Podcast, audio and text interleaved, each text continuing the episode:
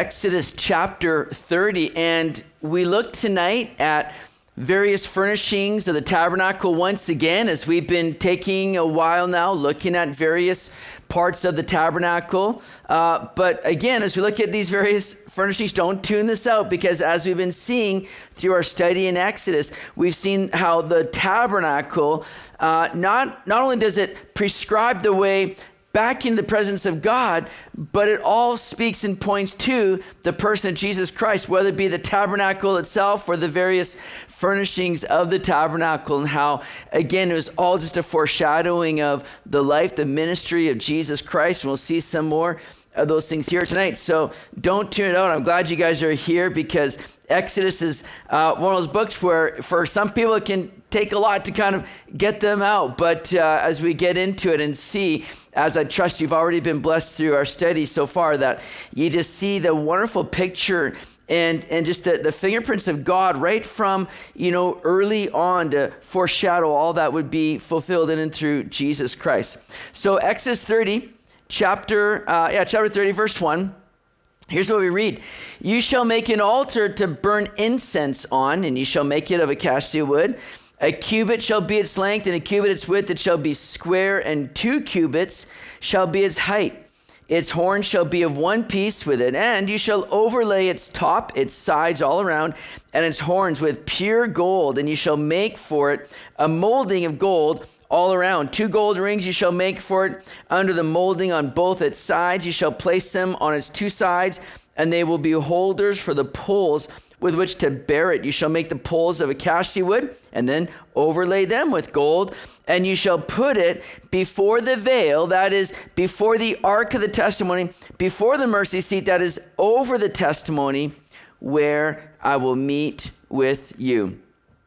So we, we see here how this altar of incense is sitting there in the tabernacle. This is what that would have looked like uh, 18 inches squared around, and then about three feet high, three feet high, made of wood, but then it says it's overlaid with pure gold. Now, the wood speaks of humanity, the gold speaks of deity. Again, we know that Jesus came to us as perfectly man, but completely God. So we see the twofold nature of Jesus, the humanity and the deity, here in this altar of incense. And the altar is very different than the altar that we were introduced to back in Exodus chapter 27. Remember, that altar was the altar of burnt offering. And that sat outside the tabernacle in the courtyard. It was much larger, and that altar was covered, not in pure gold, but covered in bronze. What's bronze uh, a picture of? Bronze is the metal of judgment. And as we saw, here gold is the metal of deity. So these two altars that you'd walk into the tabernacle courtyard and see, first of all, the altar of um, the altar of, of judgment or burnt offering.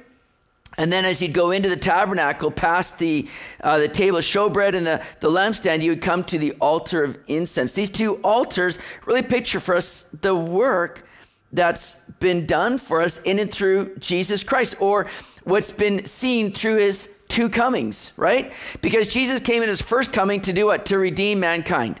He came to give his life uh, uh, as a sacrifice, as a ransom for all. He bore our sins on the cross, and what did he do? As that altar judgment pictures, he took the judgment for my sin, for your sin, and he bore the judgment of God upon the cross that he hung upon to pay the penalty for our sins. And now, because of the work that Jesus has completed, he's sitting at the right hand of God right now. He's ascended to the Father, and he's ready to come back again and receive us to himself, that where he is, we might be also. What a day that's going to be in that great reunion, isn't it? But notice this altar of incense that we're picturing is not outside the tabernacle, it is right beside the Holy of Holies, it says. The place where God's presence would be most evident. Because notice it says, verse 6 there again, you shall put it before the veil, that's before the ark of the testimony, before the mercy seat, that's over the testimony, because it's there on the mercy seat that God would meet with them, the very presence of God. And that's where the altar of incense sat, just outside the veil, just right before that ark and that mercy seat there inside the Holy of Holies. Now, Interestingly, it says that it was to have that molding of gold all around it in verse 3. And in verse 3, that molding all around. The King James Version says that it's a crown around it. Isn't that interesting?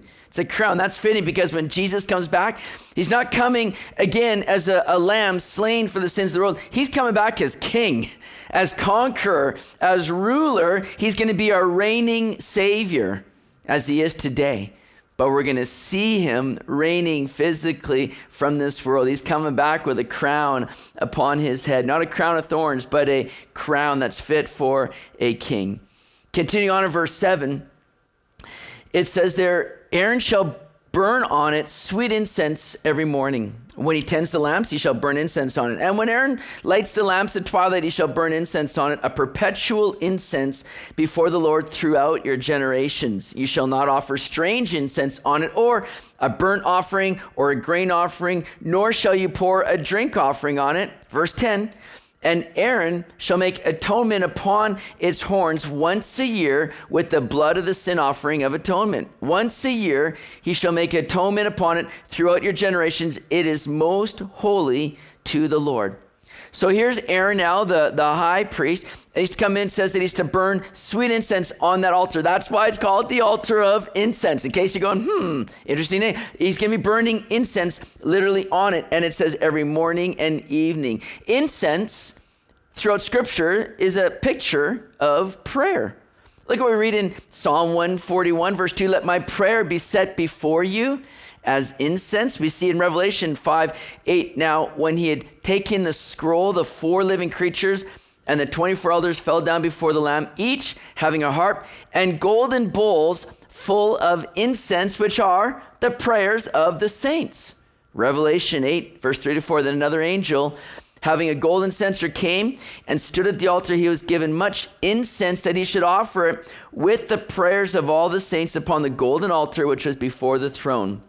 And the smoke of the incense with the prayers of the saints ascended before God from the angel's hand. So here the altar of incense is picturing this, this time and place of, of prayer, right? And, and Aaron was to burn incense upon this altar twice daily a wonderful opportunity for the priest to just come and worship before God, sitting right there. Because remember, past that veil, the, the, the altar of incense sat right at the veil, just past that veil, the Holy of Holies that only the high priest could go into only one day of the year. But it's there that God would meet with them there on the mercy seat. And so here they are now in closest proximity that they could have, and they're just worshiping before God. Hey, you know what? We have the same privilege today, my friends. We can come before a holy God and pray, commune, and fellowship with the Almighty God. Do you, do you recognize the extreme privilege and invitation that we've been given to come and just spend time with the Lord? Never is the line busy. There's no service where suddenly, you know, the call gets dropped. It's continually open. He is there always. And there are wonderful things that take place when we pray. We don't always even need to have a lot of faith in prayer. Remember in Acts chapter 12 when Peter was put in prison and the church is gathered and they're praying. Peter gets released by an angel. He goes, shows up at the house, and he knocks on the door. Somebody comes to the door and he's like, "Hey, it's Peter." They're like, "What? No, we're Peter's in prison and we're praying for him right now. Go away, stop." And they're all like, "Maybe it's his angel. Maybe you better check it out." They're all like praying for Peter to be released. He shows up at the door and they're like, "Nope, can't be Peter. He's in prison." What are you praying for, right? So you don't even need a lot of faith and prayer. We just need to spend time with the Lord and bring these things to the Lord. See, God loves to see his people pray. And he's invited us to do that. Second Chronicles 7:14.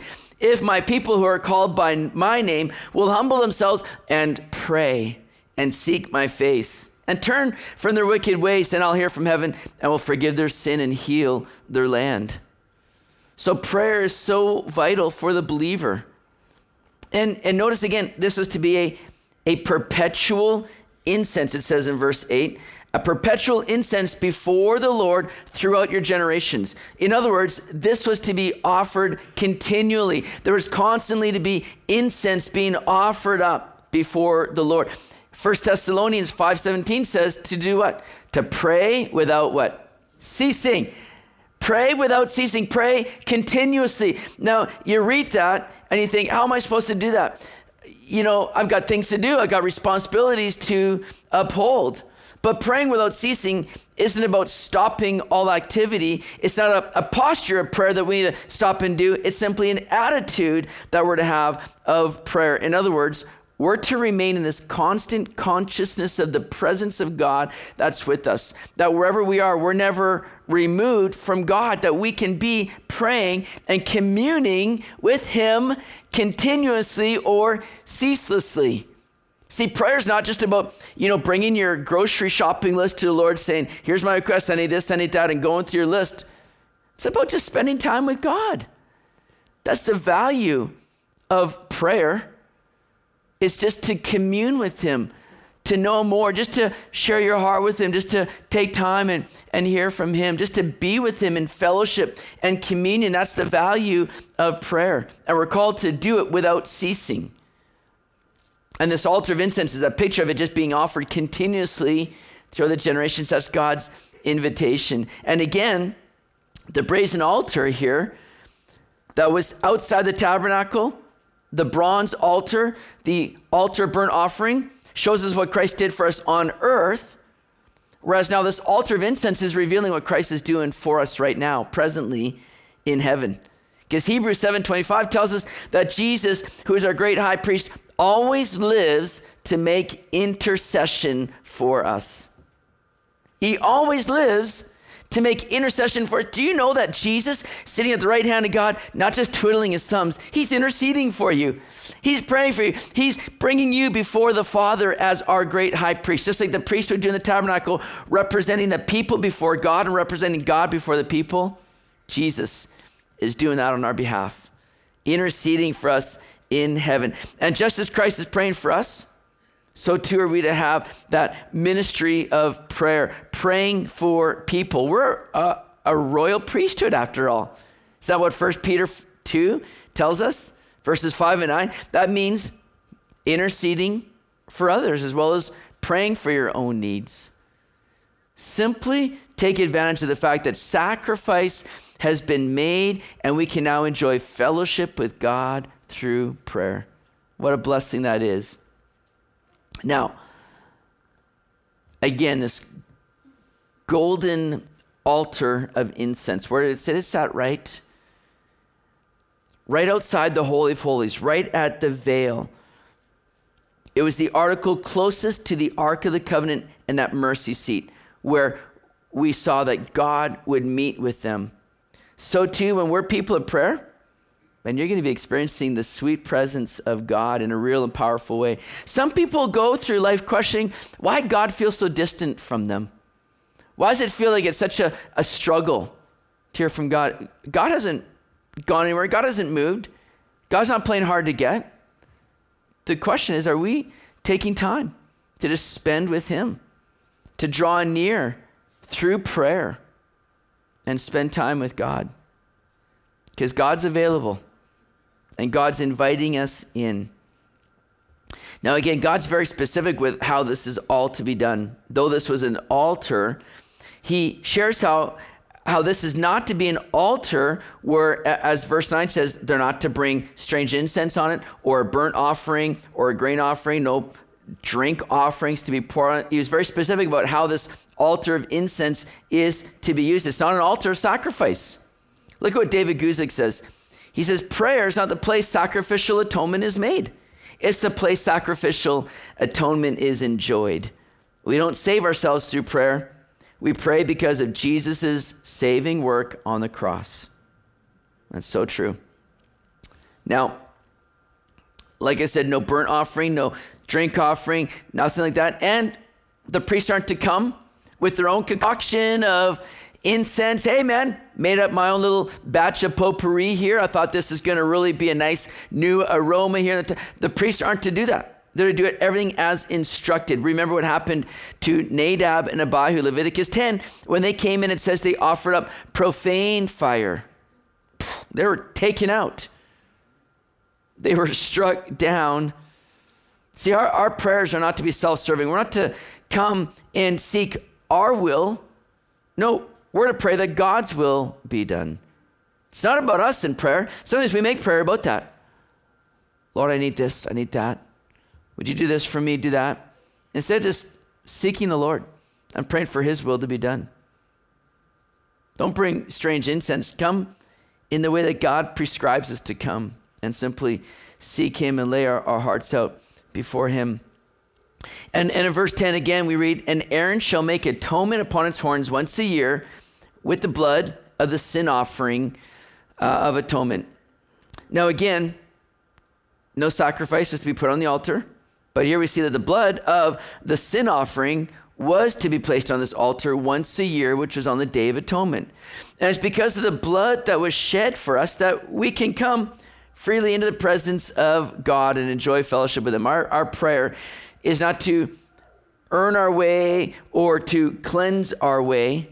Now, that cleansing has already been done, and we can now come boldly before a holy and just God and now commune with Him.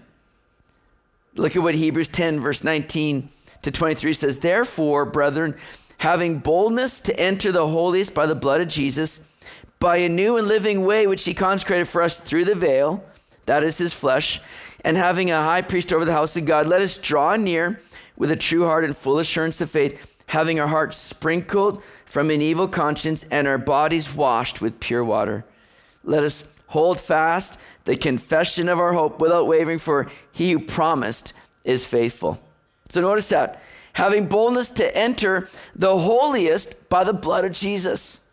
And that's what the priests were to do come and sprinkle blood from that sin offering upon the horns of the altar of incense. It's not to just cleanse us or, or earn our way, it's that cleansing has already been done, and we come now through that means. Now, moving on to verse 11, we look at this redemption money that's to be given. What's that all about? Let's look at this, verse 11. It says, Then the Lord spoke to Moses, saying, When you take the census of the children of Israel for the number, then every man shall give a ransom for himself to the Lord. When you number them, that there may be no plague among them when you number them. This is what everyone among those who are numbered shall give half a shekel according to the shekel of the sanctuary. In case you're wondering what a shekel was, it answers it for us. A shekel is 20 gerahs. So just, you know, that should help you clear it up. Oh, so I wasn't sure exactly what a shekel was, but I'm glad how the word just kind of just says it all for us here. The, the half shekel shall be an offering to the Lord. Everyone included among those who are numbered from 20 years old and above shall give an offering to the Lord. So it says that the people were to pay a half shekel. Now, a half shekel was about one fifth ounce of silver, and they're to pay this half shekel as ransom money. And as the money was taken, well, that would be the way that they were able to take the census to then count the money, and thus counting the money, you're counting the people, and you begin to see uh, who you have in your camp, all those that are, are 20 years old and above. Now, that census was to be a reminder of God's redemption and deliverance of Israel from a place of bondage and slavery in Egypt and how God had delivered them out of Egypt. God had ransomed them, delivered them, you see. And this was all now to be for the reminder of what God has done and, and for the glory of God. It's all to honor and glorify him. Now, what's interesting is David, remember in First Chronicles chapter 21, David went and he thought, I'm going to take a census, I'm going to number the people. David didn't collect this redemption money. Rather, he was just being kind of prideful about their strength and, and didn't rely on God's strength. He was also claiming the people for himself by not taking the money and saying, Hey, you're God's people. I'm collecting the ransom that reveals again what God has done for you. You're God's. He didn't collect that. He's kind of claiming the people for himself, and he's looking to bolster his numbers and, and, and kind of flex his muscles by showing how great his nation was, the army was, how strong they were. Now, because David was doing so in a prideful way, and God wasn't getting the glory for it, remember what happened? A plague came and hit them, and 70,000 people died. Just as God says, make sure that you, when you number them, that there may be no plague among them when you number them. Do it in this way collect the ransom money. So there'd be no plague. Well, David experienced that.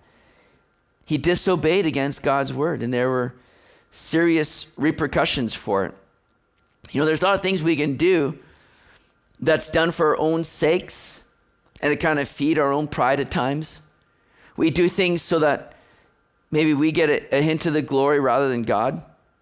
Well, that's the work that isn't honored by the Lord because it's not honoring to the Lord. And the Lord's not going to bless it. Not only did David's work not, not be fruitful, I mean, people perished as a result. So let us be those that are serving the Lord and honoring the Lord in what we do. When we honor the Lord, that's a work that will be honored. Verse 15 goes on to say that the rich shall not give more, and the poor shall not give less than half a shekel when you give an offering to the Lord to make atonement for yourselves. And you shall take the atonement money of the children of Israel and shall appoint it for the service of the tabernacle of meeting, that it may be a memorial for the children of Israel before the Lord to make atonement for yourselves. Now, notice this here. Everyone is to give an equal amount, whether you're rich or poor. Democrats in the States don't like that verse too much, but whether you're rich or poor, it, there was equality there. The cost of our redemption stays the same. We're all on equal ground at the cross. Nobody needed salvation a little bit more than somebody else. Nobody was just about there on their own. We were all dead in trespasses and sins, and, and as a result, we were all perishing. But God's come and He's saved us by His grace and His mercy. We are all on equal level and equal need of his salvation and redemption. Nobody's just a little bit better off. Nobody can say, Well, I didn't sin as much as you did. You need to pay a little bit more. Everybody, rich or poor, paid the same because we were all in the same boat. We were dead in trespasses and sins, and we were needing his grace and his mercy to make us alive and to save us, and He's done just that. Now, it says interestingly to make atonement for yourselves at the end of verse 15. Now, the Catholic Church used this to say that you could get people out of purgatory and into heaven by buying a candle and lighting it for your dead friend. That you can make atonement for yourselves. That's, of course, not true. This verse simply shows us, though, that salvation needs to be purchased and we can't purchase that. That salvation has been purchased already through Jesus on the cross. He's paid the price for our redemption. Look at what uh, I'll just 1 Peter 1:18. I need to read this to you guys here. Um, 1 Peter 1:18 says, "Knowing that you were not redeemed with corruptible things like silver or gold from your aimless conduct received by tradition from your fathers, but with the precious blood of Christ." as of a lamb without blemish and without spot. That's what Jesus has done for us. Well, verse 17, we look now at the bronze laver. It says there in verse 17, Then the Lord spoke to Moses, saying, You shall also make a laver of bronze, with its base also bronze for washing. You shall put it between the tabernacle of meeting and the altar. And you shall put water in it, for Aaron and his sons shall wash their hands and their feet in water from it. When they go into the tabernacle of meeting, or when they come near the altar to minister, to burn an offering made by fire to the Lord, they shall wash with water, lest they die. Verse 21 So they shall wash their hands and their feet, lest die, and it shall be a statute forever to them, to him and his descendants throughout their generations. So, this laver now, or, or basin. It sat between the bronze altar of offering. That was the first thing you'd see when you came into the courtyard. And it says this, this bronze laver now sat between that altar and between the tabernacle. So between the altar and the tabernacle, you had the bronze laver. So the priests, when they would come in, they'd offer sacrifices again. We can't come in the presence of the Lord except by a sacrifice. That's Jesus. He, he does that. But then as they're to go in in service to the Lord, they're to be cleansed again. And it's a reminder that we need ongoing cleansing as we serve the Lord. See, the priests were cleansed whole at their consecration that we saw in Exodus chapter 29, verses 20 and 21. But this laver now cleansed their hands and their feet, it said, and prepared them for service. I'm glad that there's a laver, guys, because we need to be cleansed when we come before the Lord. The, the issue of sin has already been taken care of at the altar through the sacrifice of Jesus. Sin is atoned for, but we recognize, man, we pick up some dirt, don't we? As we move about this world, we can tend to pick up some dirt, and we don't live in sinless perfection. As one poet said, to dwell above with the saints in love, oh, that will be glory. But to stay below with saints, I know that is another story. It's very true. See, we need a cleansing daily in our lives from the dirt we pick up. But as 1 John 1 9, and many of you know this verse, as 1 John 1 9 says, if we confess our sins, he is faithful and just to forgive us our sins and to cleanse us from all unrighteousness. Now, we've already been made righteous in Christ, but we understand that. And when we falter and fail, man, we, we get dirty, our, our fellowship with God is hindered, and we want to we want to repair that. And we do that through confession. And then we recognize, yeah, He forgives and He cleanses us. So we can come into the presence of the Lord, just as the priests are doing. Question arises how can I continue in cleanliness? Well, it's the Word of God that becomes our cleansing agent. Jesus said in John 15, 3, You are already clean because of the word which I've spoken to you. Psalm 119, verse 9 says, How can a young man cleanse his way? By taking heed according to your word. Verse 11, Your word I've hidden in my heart that I might not sin against you. See, Bible study is more than just kind of intellectual growth, trying to sound scholarly by quoting scripture. No, Bible study and just spending time in the Word is coming into contact with the living God through the living Word, receiving His truth as a cleansing agent in our lives. Paul would echo that in Ephesians 5:26 when he says that he might sanctify and cleanse her with the washing of water by the word. It's through the word of God that we are cleansed. Now notice that laver had no measurement to it. Every other article of, of furnishing in the tabernacle had distinct measurements to it. The bronze laver, no measurement. Why is that?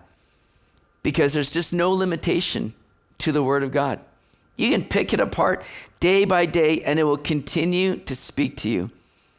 It will continue to do its work in you. You will never exhaust the Word of God. You will never reach a point where you're like, well, all right, been there, done that. What's next? What else do we got? Somebody bring on the Book of Mormon. Maybe we'll try that. You'll never exhaust the Word of God. It'll continue to speak to you. That's why it's the living Word, because it continues to breathe life into us. It continues to have that effect of, of cleansing and strengthening. Interestingly, this laver, as we'll find out in Exodus 38, would be made from the woman bringing bronze mirrors. Maybe a few men bringing their bronze mirrors too, but it says the woman brought their bronze mirrors. And that's what the Word of God is like, isn't it? It's kind of what we are looking at on Sunday. It's like looking into a mirror. Looking into the Bible begins to reveal who we are, areas maybe that are, are, are not right with God. It's like looking in that mirror, we begin to see, oh man, I'm off. But it's also so that we might look into Jesus and behold him. As we saw on Sunday, 2 Corinthians 3.18, but we all with unveiled face, beholding as in a mirror the glory of the Lord are being transformed into the same image from glory to glory, just as by the Spirit of the Lord. And it's the Spirit of the Lord that's taking the Word of God to begin to transform the people of God. Well, verse 22, we look now at this holy anointing oil. And it says in verse 22 Moreover, the Lord spoke to Moses, saying, Also take for yourself quality spices, 500 shekels of liquid myrrh, half as much sweet smelling cinnamon, 250 shekels, 250 shekels of sweet smelling cane, 500 shekels of cassia according to the shekel of the sanctuary, and a hin of olive oil. And you shall make from these a holy anointing oil, an ointment compounded according to the art of the perfumer. It shall be a holy anointing oil. So, this anointing oil is emblematic of the Holy Spirit, just as we see throughout Scripture, oil being a picture of the Holy Spirit. Now, in order to minister for the Lord and unto the Lord, we need to recognize we need a fresh filling of the Holy Spirit. If we're going to be fruitful in ministry, if we're going to accomplish anything for the Lord, we need to be sure that we're being filled with the Spirit and operating and functioning through the might and the power of the Spirit and not of ourselves. Verse 26, we read, With it you shall anoint the tabernacle of meeting and the ark of the testimony, the table and all its utensils, the lampstand and its utensils, and the altar of incense, the altar of burnt offering with all its utensils, and the laver and its base. You shall consecrate them, and they may that they may be most holy. Whatever touches them must be holy. Verse 30 And you shall anoint Aaron and his sons and consecrate them, that they may minister to me as priests. And you shall speak to the children of Israel, saying, This shall be a holy anointing oil to me throughout your generations. So everything in the tabernacle and all that was to be used for the Lord was to be anointed with this holy anointing oil. And that signified a setting apart of these things. They were all to be holy. Everything was to be holy. Nothing was to touch these things that weren't holy. And that idea of being holy simply means to be set apart. They're to be set apart for the Lord. It's not that they had to be prayed for, you know, uh, laid hands on, that there had to be some kind of surge of energy that hit them to make them holy. They were just simply set apart unto the Lord.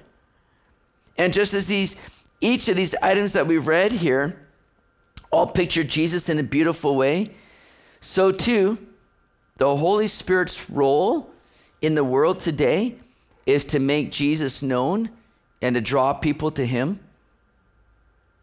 And so each of these things that are a great picture Jesus had that anointing oil over it. See, the Spirit's purpose is simply to exalt Jesus and magnify him.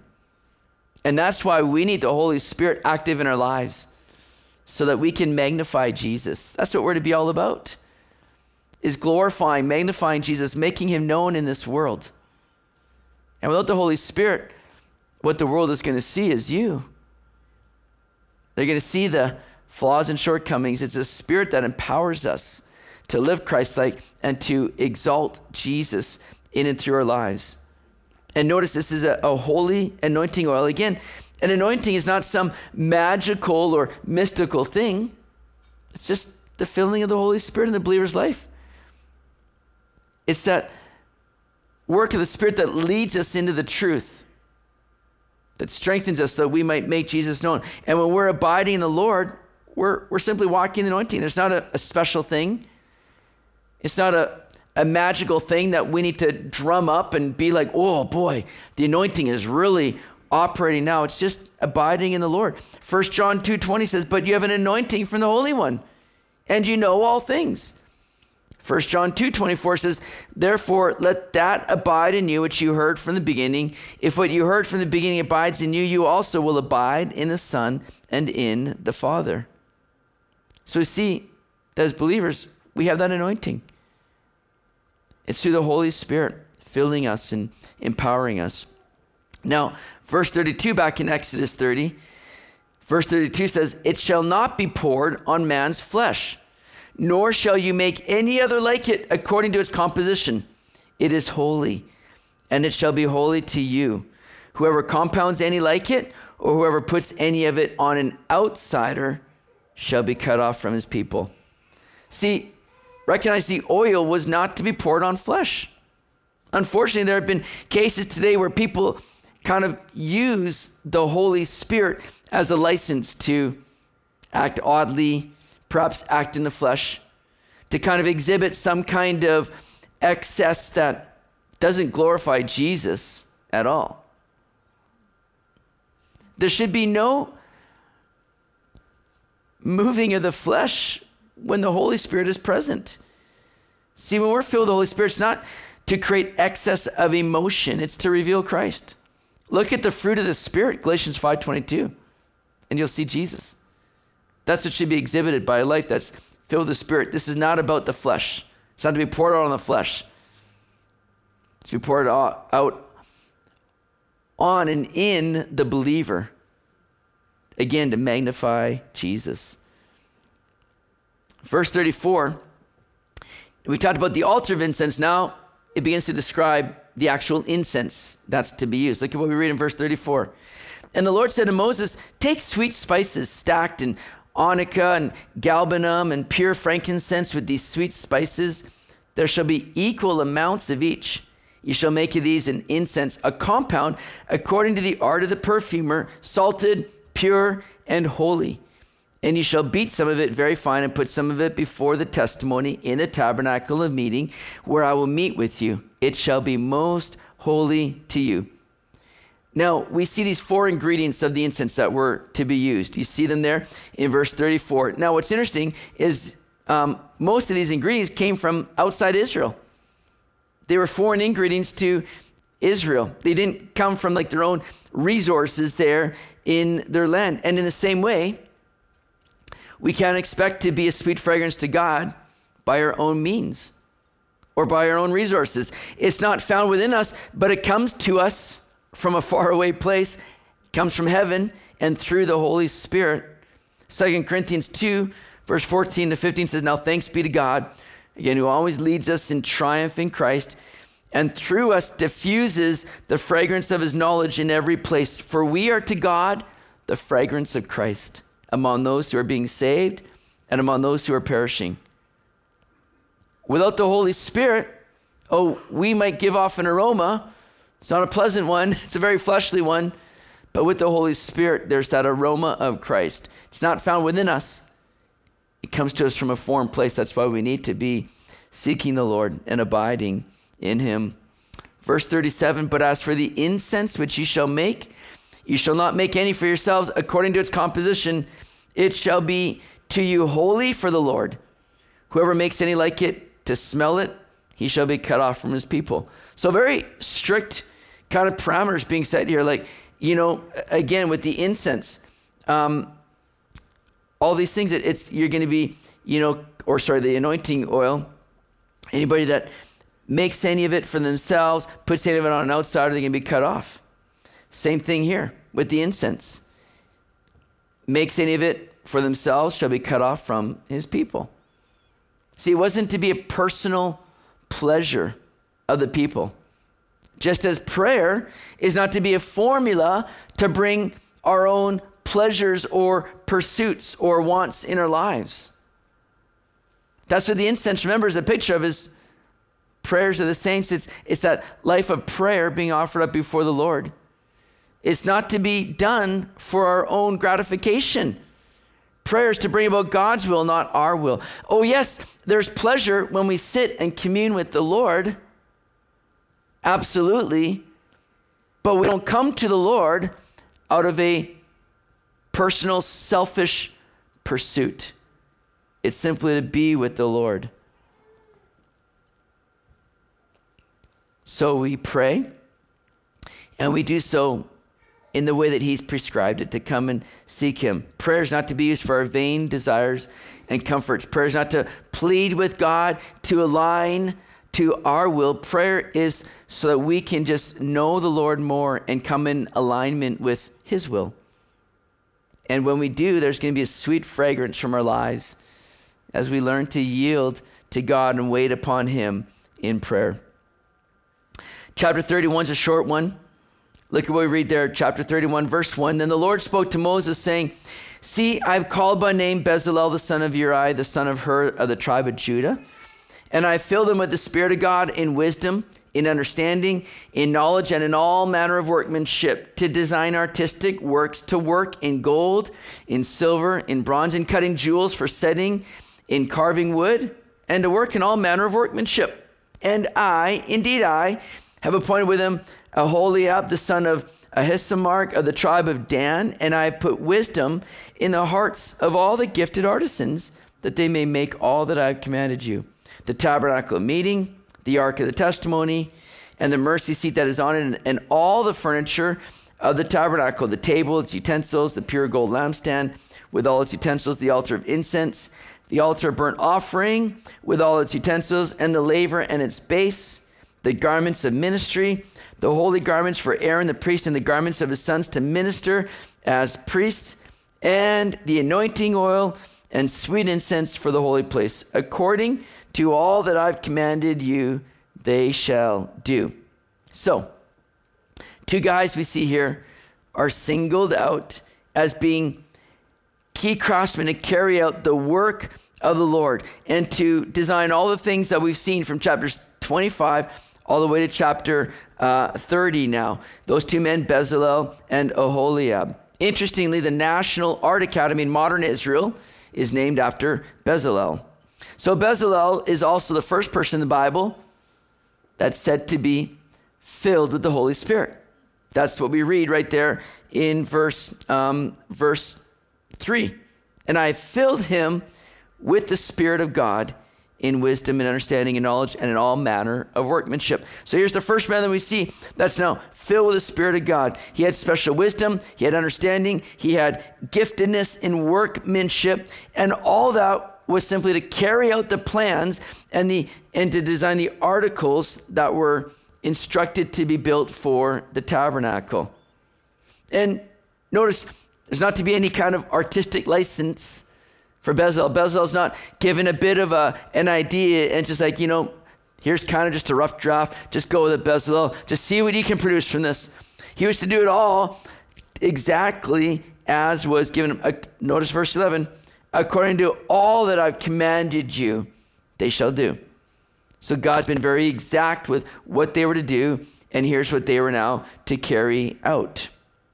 Now, what's cool is that we often think of the Spirit filling people for sensational things, great things, right? Mighty deeds that need to be performed, things that people are going to carry out in such great ministry where, where lives are just going to be so impacted and changed. And no doubt the Holy Spirit does that. But here, it's just very ordinary things.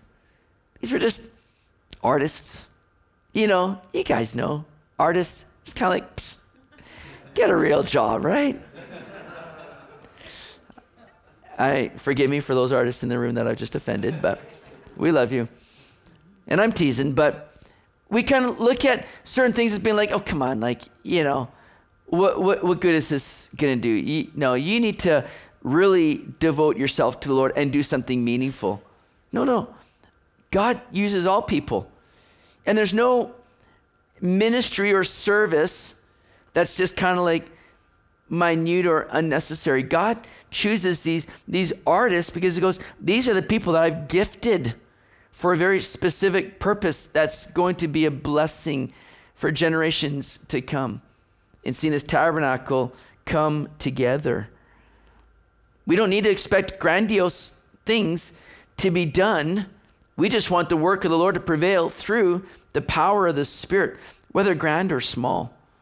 And that's what's being seen here in the beginning of chapter 31. Meredith says in his commentary, May God help us in this age of celebrity Christianity not to lose sight of this biblical vision of the Spirit's work. The Spirit of God enables us to do the work of God, and the Spirit's work through us may not be considered sensational work, but it is important work. Amen to that. Verse 12 God now reminds the people of something very important before they get busy with the work. Look at what he says in verse 12. And the Lord spoke to Moses, saying, Speak also to the children of Israel, saying, Surely my Sabbaths you shall keep, for it is a sign between me and you throughout your generations, that you may know that I am the Lord who sanctifies you. You shall keep the Sabbath, therefore, for it is holy to you. Everyone who profanes it shall surely be put to death. For whoever does any work on it, that person, person shall be cut off from among his people. Work shall be done for six days, but the seventh is the Sabbath of rest, holy to the Lord. Whoever does any work on the Sabbath day, he shall surely be put to death. Verse 16, therefore, the children of Israel shall keep the Sabbath to observe the Sabbath throughout their generations as a perpetual covenant. It is a sign between me and the children of Israel forever. For in six days the Lord made the heavens and the earth, and on the seventh day he rested and was refreshed. So, isn't it interesting that the Sabbath is being reviewed right now? They've already given the instructions for the Sabbath, but now, as God's laid out all the things that are to be done in the tabernacle, the work that's to go into it, He says, You also need to remember how you need to take rest. Because there's a tendency when there's a task in front of us to get busy and stay busy and just get the job done. But God reveals again that his heart is for the people to take rest. That's what the Sabbath is all about. It's a provision of rest amongst the work. God's built us that way. God's built us to be workers, but if it's work, work, work without any rest, man, we are going to fall apart. And all this was modeled for us by God. And, it, and, and this passage here that we're seeing with the tabernacle and everything that's to be done is all kind of resembling that whole creation account. God worked for six days, rested on the seventh. And we see in this account from Exodus 25 to 31, the Lord say seven times, or it says the Lord spoke or the Lord said seven times. Notice this here. Structurally, the creation account consists of seven acts, each marked by divine speech, and God said. And here now, from Exodus 25 to 31, structure the tabernacle account consists of seven acts, each introduced by divine speech. Six times is to speak of a job to be done here in Exodus, but the seventh is here now where the Lord speaks to do what? Not to work, but to rest. And it was such a serious thing that a person that profaned this would be put to death, it says in verse 14. God desires that we take time to rest. Oh, there's much work to be done. But He's designed us to be those that take time to recuperate and to rest. Now, notice something. It says here in our account that this was to be a sign between God and the children of Israel. I want you to catch something. We're, we're not obligated to keep the Sabbath because Jesus has become that Sabbath rest for us. Of all the Ten Commandments, none of them are repeated in the New Testament. The only one that's not repeated is to observe the Sabbath. That's the only one not repeated in the New Testament. And Paul makes it clear in Colossians not, not that anyone look down upon you because of Sabbaths. Jesus has become our rest. But you'd be a fool to think that you can just work and work and work and not pay a price for it. God has modeled the principle of six and one work six, rest one. And this goes beyond the giving of the law, it goes all the way back to creation. It's outside of the law. So, though we're not bound to keep the Sabbath, you're bound to break if you don't observe a time to rest and to find that rest in the Lord. Notice when God rested on the seventh day, it says here in Exodus chapter uh, 31, verse 17, that when God took time to rest, he rested and was what? Refreshed. Don't you like being refreshed? Anybody? Just me? Okay. How many people like to be refreshed? Isn't being refreshed a good thing? It's a necessary thing, my friends. Though we're not obligated to observe a Sabbath in the way that is prescribed for us in Scripture, God's designed us to be people that take time to rest, to take time to be rejuvenated. The Sabbath is for rest and remembrance of all that God has done. Whatever day that might be, take time to rest. There are people that say, Oh, I got to observe the Sabbath. Well, we don't observe the Sabbath, we need to observe a Sabbath, taking a time to rest whenever that might be for you. It's not a specific day, may not be a specific time, but take time to rest. Take time to remember God's goodness in your life, to just take time to focus in on Him and rejoice in Him. Rest and remember all that God has done. That's what's being commanded for the people here. And that's wise counsel for us as well.